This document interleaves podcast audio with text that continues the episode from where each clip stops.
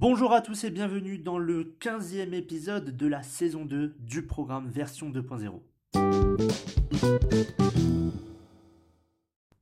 Aujourd'hui c'est un épisode de euh, développement personnel.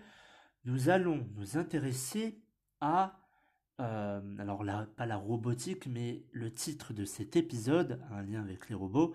Et nous allons voir dans cet épisode que nous ne sommes pas des robots.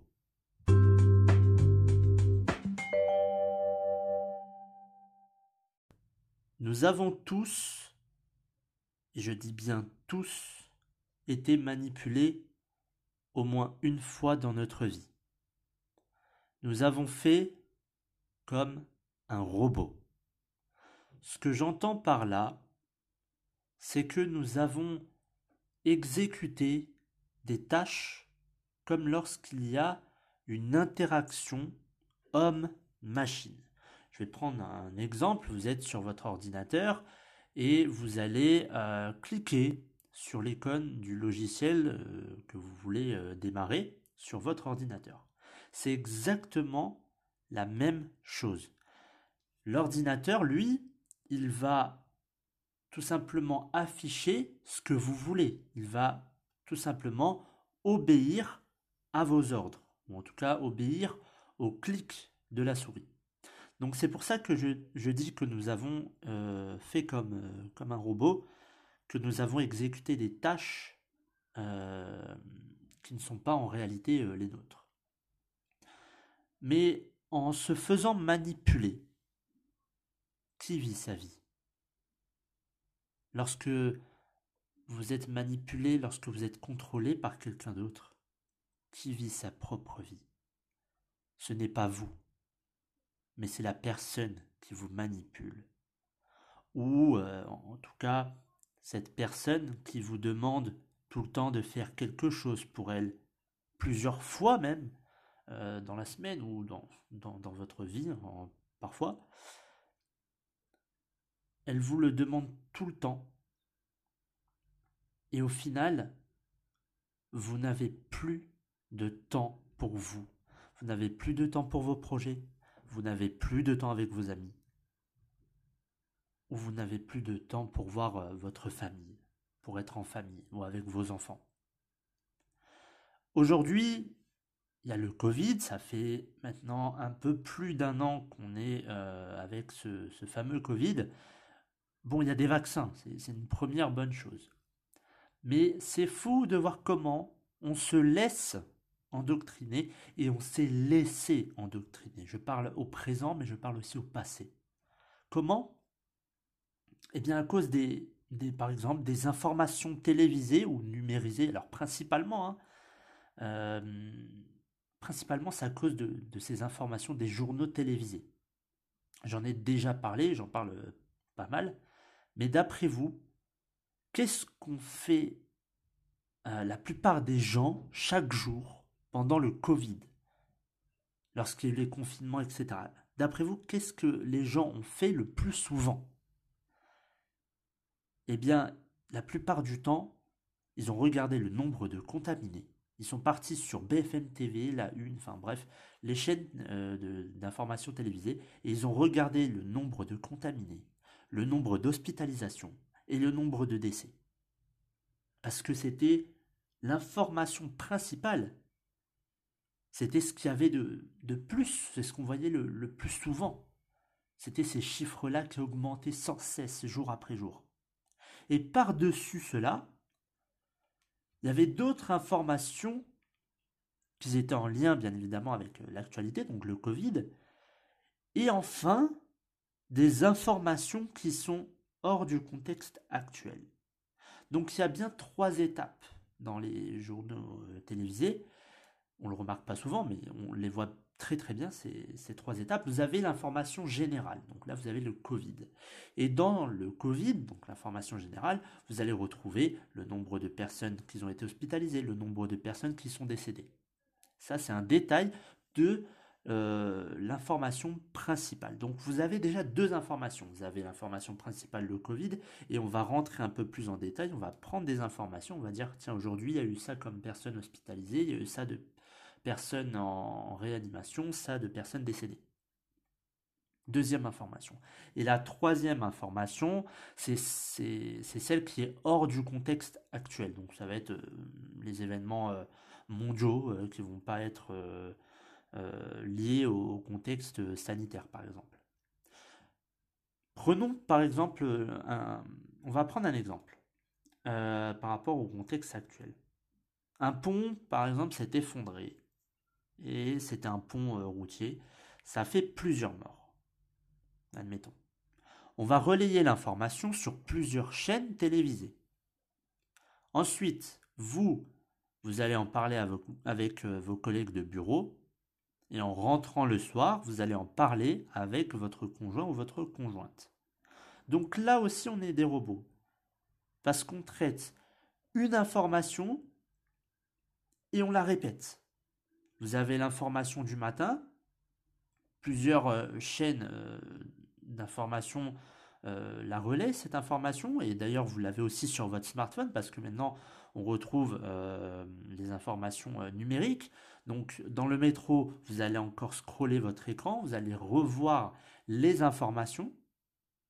Vous allez aller au bureau, vous en parlez avec vos collègues pendant la pause café, etc. ou même dans, le bureau. Et le soir, lorsque vous rentrez, rebelote, vous n'avez pas vu votre conjoint, votre conjointe, vous allez parler de l'actualité du moment. Pourquoi? Parce que vous allez le plus souvent voir les informations du soir. Et donc, même s'ils n'en parlent pas, vous allez dire Ah oui, mais tiens, t'as vu aujourd'hui, il s'est passé ça, ou hier, il s'est passé, passé ça, il y a eu des morts, etc., etc. Donc, on va vraiment répéter l'information plusieurs fois. Et de ce fait, le cerveau bah, il n'a pas des bonnes informations, ce pas des informations qui sont positives. Donc c'est pour ça que je dis qu'on est des robots parce qu'on traite une information et on la répète. Et un robot, entre guillemets, il a une tâche et il la répète encore et encore et encore et encore. Donc je ne dis pas coupez-vous de toute information, mais il faut filtrer et les analyser. Filtrer, c'est tout simplement prendre ce qui est bon à prendre. Et analyser, c'est qu'est-ce que je peux faire maintenant avec cette information.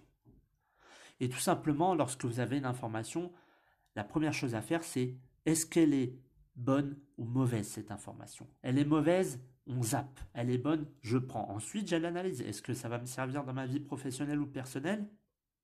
C'est une analyse que vous devez faire. Moi, personnellement, je, prends mon cas, mais je pense qu'il y a beaucoup de personnes qui le font. Je ne regarde plus, mais depuis peut-être euh, un an et demi, deux ans, mais peut-être plus, je ne m'en souviens pas, mais je ne regarde plus les informations télévisées. Plus aucune.